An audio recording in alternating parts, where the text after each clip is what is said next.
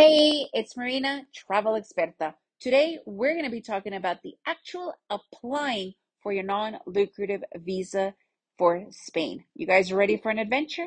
Let's begin. So, every country obviously has their own way of applying. In the United States, after COVID, it's all 100% by mail until they call you in once you are accepted, approved to come in to pick up your visa with your passport.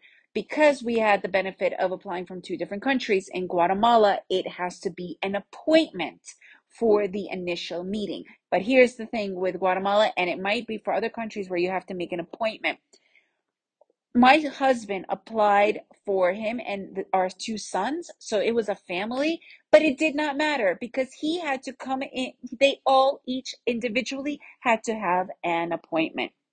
So it's it wasn't written anywhere at all when we arrived we told them like show us where it's it's written on your site where it is because we want to know how we made that error. They couldn't show it anywhere because it's just one of those things it's unmentioned and you'll get a lot of these things that are simply not mentioned uh, which you'll find out later. You could try writing to them. Some consulates don't write you back.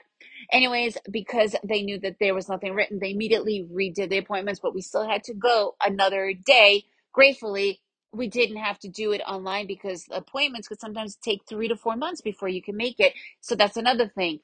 If you want to start the process, please go and listen to my episodes. It takes, you know, to be apostilled eight weeks. There's all these things that take several times. So don't make your appointment the day that you want to go. Make the appointment three or four months before you go and then start the process if you have to do it in person. Okay, it's super important. Otherwise, for like the US, you have to do it with a tracking number so that you can keep track of it. And then everything comes via email to you so that you know um, if you got it or if they got it and then whatnot, then you follow along with that process.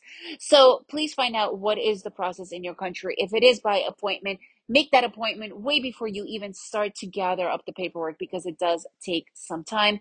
And just in case, you have nothing to lose. Make an appointment for your kids if you are doing it as a as a family.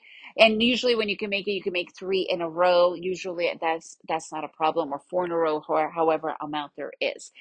Because you could always cancel those appointments or something like that and say oh i just thought that is fine better than not having it done properly.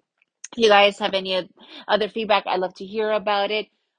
If you enjoyed this podcast please leave me a review. And remember to make every day an adventure